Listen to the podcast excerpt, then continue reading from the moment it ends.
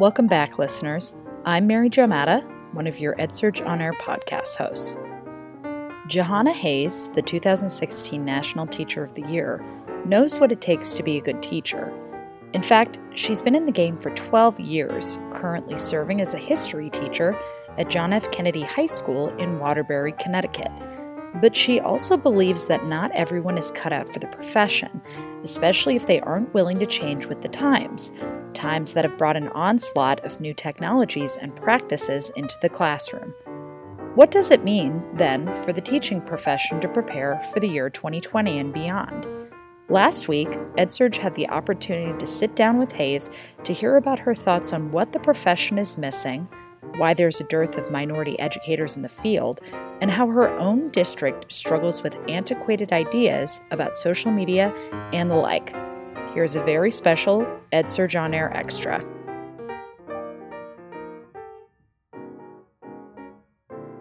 So I am here with Jahana Hayes, who has become essentially legendary because uh, she is the 2016 National Teacher of the Year uh, from Connecticut. She's got 12 years of teaching experience. Jahana, I just got to ask right off the bat, what does it feel like to be the National Teacher of the Year?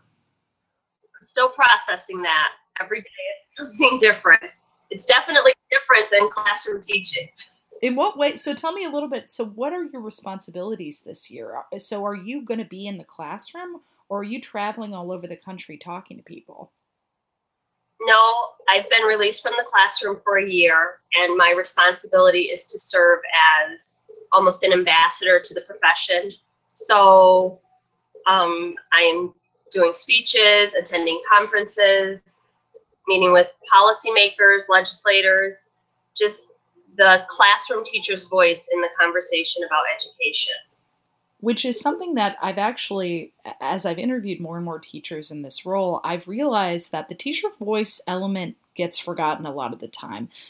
Why do you think that is? What is it about the way that public education works in this country nowadays that keeps somehow that teacher voice from entering into these crucial conversations? Well, one thing that I'm learning very quickly in this role is that everybody comes to the table with their unique perspective. And I've met well intentioned policymakers and legislators and textbook companies, and they have all these consultants and they've done all this research and they're doing what they think is the best thing for teachers.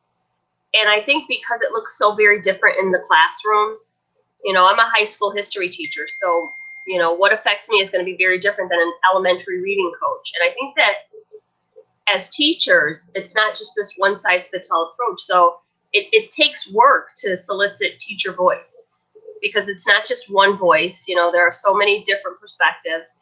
And I think people have to be willing to take the time, you know, and be purposeful about their interactions with teachers. Well, let's talk about your sort of your own path as a teacher for a second, because I know that a lot of our audience is kind of curious about how you got to where you are. So, what was it about education that excited you and got you on the path towards going to community college and then getting a four year degree and going back to becoming a teacher? Well, I think the thing about education is it's a long term answer. And for me, I think that some of the challenges in my life were just so overwhelming that I decided this cannot be my life. You know, I have to put in the time, I have to put in the effort. You know, because at the end of this process, I need I need to be self sufficient. I need to be educated, and I think that presents a barrier to a lot of people because it's not something that you know you enter a program and you're done in three months or six months. It's a long-term process that requires a huge amount of commitment and investment. And for me, I just was at a point where I have nothing to lose. You know, it, it has to be better than this. Mm-hmm. And has your journey to being becoming a teacher sort of made you realize both what the profession needs and also what it might be missing out on? Absolutely. I think that for me, I had to get it right. You know, it was so important to me. And I, I reflect back on so many of those experiences and think about, you know, at the times where school was the only thing that was safe for me, where school was the only thing where I experienced any type of success. And, you know, I know how important it is to duplicate those experiences. So I'm constantly reflecting back to my journey to become an educator. Mm-hmm. Mm-hmm. And do you think that there are certain things that the teaching profession is missing now? I mean, I was a teacher for a couple of years, and I remember thinking to myself, why is it that so many people in my life seem to be surprised that I want to be a teacher? I feel like there's this reputation that is making it somewhat more difficult for teaching to attract really strong talent. Why do you think that is? Well, it's funny because in my travels, you know, people will ask me, How should we introduce you? And I say, Well, I'm just a teacher. And the response is usually, No, you're not just a teacher. And I think you don't get it. That's all I've ever wanted to be. So for me, this is the dream job. But I think that, you know, the last decade, the, with the media and with, you know, teachers retiring from the profession and declining enrollment in some of our preparation programs, there's just this idea that, you know, there's so many accountability standards and there's so many hoops that teachers have to jump through that I think people really are missing out on the gift that is teaching. You know, the reason why so many of us go into this profession in the first place. And unfortunately, for many young people, it's something that it's almost not worth it to even join this profession. So I'm hoping that the next decade will do better at, you know, marketing who we are, at sharing the positives of what's happening in this profession you know, I, I think we just we've come out of an era with No Child Left Behind, and you know, a lot of the measures that have put, been put in place that was meant to protect students and elevate the profession, but it only showed one side of and what we do. So I think that in some ways is unfortunate because so many young people who have a tremendous gift are not even considering teaching as a profession because they're only hearing about one side of it. Do you think that contributes to the lack of minority teachers as well, or, or is the lack of um, teachers of color something else? Are there other elements contributing to that? I definitely think that that contributes to it, but I know for me, you know, ha- not having seen many minority teachers, and even today, you know, as I travel, you know, when I look at some of my state teacher of the year colleagues, teaching looks traditionally one way. You know, kids look at teachers as a certain demographics from a certain community. You know, at my school, probably 70% of the staff is white female. And kids think that you have to be the smartest in your class, the top of your subject. So, this idea that there's not a place for me in the profession. You know, I, I saw a beautiful quote you have to see it to be it. Like, kids haven't seen people who are similarly situated, students of color, you know, in teaching professions who can share their experiences and, and convince them almost that, you know, there's a role for you in teaching. And I think that's a part of it. Like I work in a large urban district.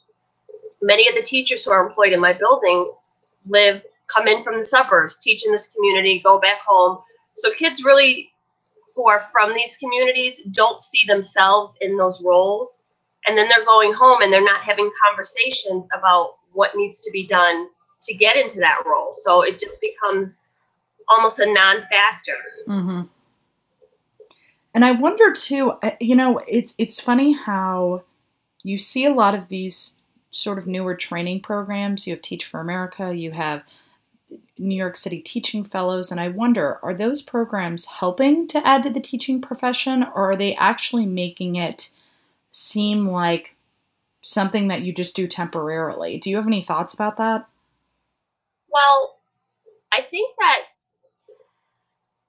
it's it's almost a double-edged sword because any any program that helps to attract people to the profession, I think, is beneficial. And many teachers enter through Teach for America and programs like that. But I think this idea that anybody can do this is not help helpful you know, you look at countries around the world and it's almost a privilege to even be invited into this profession. So this idea that you can come in, right? This idea that you can come in, anybody can do this, and it's a stepping stone to get to your real career. I think may be detrimental. But at the same time, you catch those handful of people who come in and fall in love with this profession and choose to stay. But I think from the onset, you know, young people, high school students, early college students need to know that teaching is a profession, that it's a noble profession, that, you know, it's not a default career or something that you use to get to where you're going. And I think we really have to, almost as a country, elevate this profession in that way so that it no longer feels like, you know, it's it's the gateway to your real job. Well, let's switch gears for a second because I'm curious. You know, we as a publication write a lot about technology, and there's you know, a lot of things that have changed in education the last couple of years. What we just talked about with this changing reputation of teaching is one thing. Another thing is there are a lot of companies out there creating products that they think can better teaching or they can better the classroom experience. Do you have any thoughts about what role technology plays in what you've done over the past 12 years? I think oh my God, you can't even, I wouldn't even know where to begin. Technology has changed teaching, especially for myself as a history teacher. You have access to unlimited resources that are right at your fingertips. And I think one of the challenges that we have at schools is that we can't keep up with the technology. You know, oftentimes my students are walking me through programs that our IT department hasn't even gotten yet. You know, we purchase computers or equipment and then two years later it's outdated and we really don't have the resources to keep up with technology in the way that other industries have.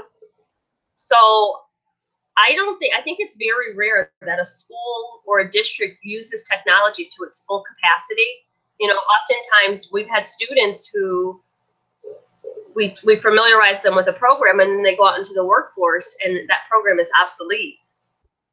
So I, I think a better use of our resources to kind of partner with some of the industries who can't afford to keep up with technology and use that as an avenue for students. But teaching does not look like what it did even five years ago. Just it, it's so very different. You know, I can take my kids on a tour of the Smithsonian from my classroom. I can Skype into another educator and share resources or watch them teach in order to improve my own practice. It just looks very different. And I don't think we are equipped to keep pace with the changes that are happening. That's something we get asked that a lot is you know there with every new technology that pops up every couple months how am i supposed to and this is mostly from administrators how do i keep my teachers on top of their game with all of these new products coming out and and you're right i think that students themselves know they they're a resource of information, but how do you keep up with them? So do you have any advice for other teachers, you know, whether they're aspiring teachers or teachers that have been in it for 25 years, about how to keep up with this onslaught of technology? Well, I think even before teachers, I think districts and you know, central office personnel need to really change their view of technology. You know, I think back to when I was named a finalist for the National Teacher of the Year. My district has a policy against social media. So I, I had no social media presence, and apparently everyone else in the world communicates in this way. So I kind of had to go back to them, and they had these very antiquated ideas about, you know, the how social media works. And, you know, I says maybe we need to just educate people on how to use it responsibly, but to excuse ourselves from that conversation or say we don't use it at all is almost unrealistic. You know, and even through this process, my students set up my Skype account. I had to, like, whenever something came out, Google Drive, all these different applications, it was my students who were very familiar with this who walked me through it. You know, so the professional development that we were offering, the students told me, you know, we don't even use those programs anymore. So I think really just this is one of those areas again where we would have to partner with someone who uses technology on a regular basis, you know, in this very breakneck pace way and bring them into schools and maybe if if I think the districts are, are concerned about the cost, but use that shared philosophy where you train one teacher and then that teacher then in turn trains the rest of the staff. But we really have to approach this. Our, our answer can't be we're just not going to use it. When, yes. you're, when you're talking about organizations to partner with, are you thinking universities, companies, other districts? Both. I think we really have to take a better look at the resources that are already in place. I mean, oftentimes we're trying to set up our own systems when we can share some of the systems that are in place. I've traveled around the country and there are school districts that are, you know, positioned next to large corporations or universities. I think whatever is in your area that you have access to, we kind of have to start looking at things in very non-traditional ways. You know, now the school district sets up their own professional development calendar. They create their own systems and really don't look outside to see you know, is there anyone in the community that would be willing to share what they already know is working and some of their resources with us? You know, maybe cut the cost in that way. Mm-hmm. It seems like there are some good ideas in this, and and I'm hoping that as you're traveling around the country and sharing some of this advice, you know, that people will take it to heart. But I'm also curious, so to kind of loop back to what we first started talking about at the beginning you know, there are people out there that are future or aspiring teachers, and as they're probably getting ready for, you know, their first year in the fall, they may have some concerns, some nervousness, a little bit of resistance. Do you have any big advice for those teachers going into the world that is teaching in modern day? I think probably one of the best lessons that I learned as a teacher, and this was after a couple years of making mistakes. You know, I went in coming out of a teacher preparation program thinking that I had to master my content. I had to know the ins and out of lesson planning and classroom management and all that is very important. But it wasn't until a few years in that I I realized, you know, teaching is about relationships. You're dealing with people all the time. So you really have to make room to cultivate those relationships and then kids will learn you know if you if you hook them in if they you establish trust if you you know show them that you care about their well-being and you're fully invested in their success kids will learn. And i think that we don't spend enough time on the character side of education. You know so much of what we do and who we are focuses on the content side. But as you begin to develop character then kids will want to do better for themselves. You know that intrinsic motivation will in turn help you be a better teacher. So i really that i guess has been my people say do you have a magic bullet? Is there something that you do? I care about my students in a very authentic way you know in a very personalized way. And and we don't really spend time you know in teacher preparation programs or with early educators. Just helping them to really develop relationships with parents and students and communities and then use those relationships to help them you know improve their own craft mm-hmm. ladies and gentlemen you heard it here first jahana hayes made some mistakes her first couple years but now she is the national teacher of the year it can happen to you. And th- I think the character piece is huge. And I want to give you a minute, Jahana, if there's anything else that you want to share with our audience. I'm, you know, they're all ears. Um, I'm not sure who the audience is, but for teachers, I think I would say don't wait for changes to happen. You know, I, I think about as I reflect over the process that I'm in now, you know, oftentimes we wait for policies to change or legislation to change or the school district to do something large. There's so much that we can do right from the classroom. There's so many ways to impact teaching and education. So just, I guess, do your part. You know, if something is working in your classroom, even if it's not recognized right away, share it with the people in your building, you know, the people at the district level and little by little, it doesn't always have to be a huge explosion that impacts education. It's all those little things that count. And who knows, maybe 10 years later, someone will say, We've looked at everything you've done over the past 10 years. But I think oftentimes we wait for things to happen you know, seek out your own opportunities, find your own partnerships. You know, from the classroom, I've written grants, I found money to do different things. I've reached out to organizations in my community to support some of the things I've done in my class. So there are different ways to get things. Wait for that big aha moment, you know, little by little, you can make an impact from your classroom. Jahana, thank you so much for being on the podcast. If anybody wants to keep up with you or where your travels are, where can we find that information? Well, there is CCSSO, which is the organization that runs the Teacher of the Year program, has um, a website. And I also have a Twitter account at Jahana Hayes where I generally tweet out where I am, what I'm doing. It's a, a, a breakneck year. So I'm all over the place, but I try to keep people informed. There are so many people who are following this journey, sharing in this journey, you know, sending me their ideas to kind of put out on a national platform. And, and I, I, need that kind of help. So that's at Jahana Hayes uh, as my Twitter hashtag. So you are giving us the leeway to stalk you, is essentially what you're saying. Absolutely, to help me. I look at it as helping me because sometimes I don't have all the information or the ideas. You know, people send me articles, you know, give me ideas.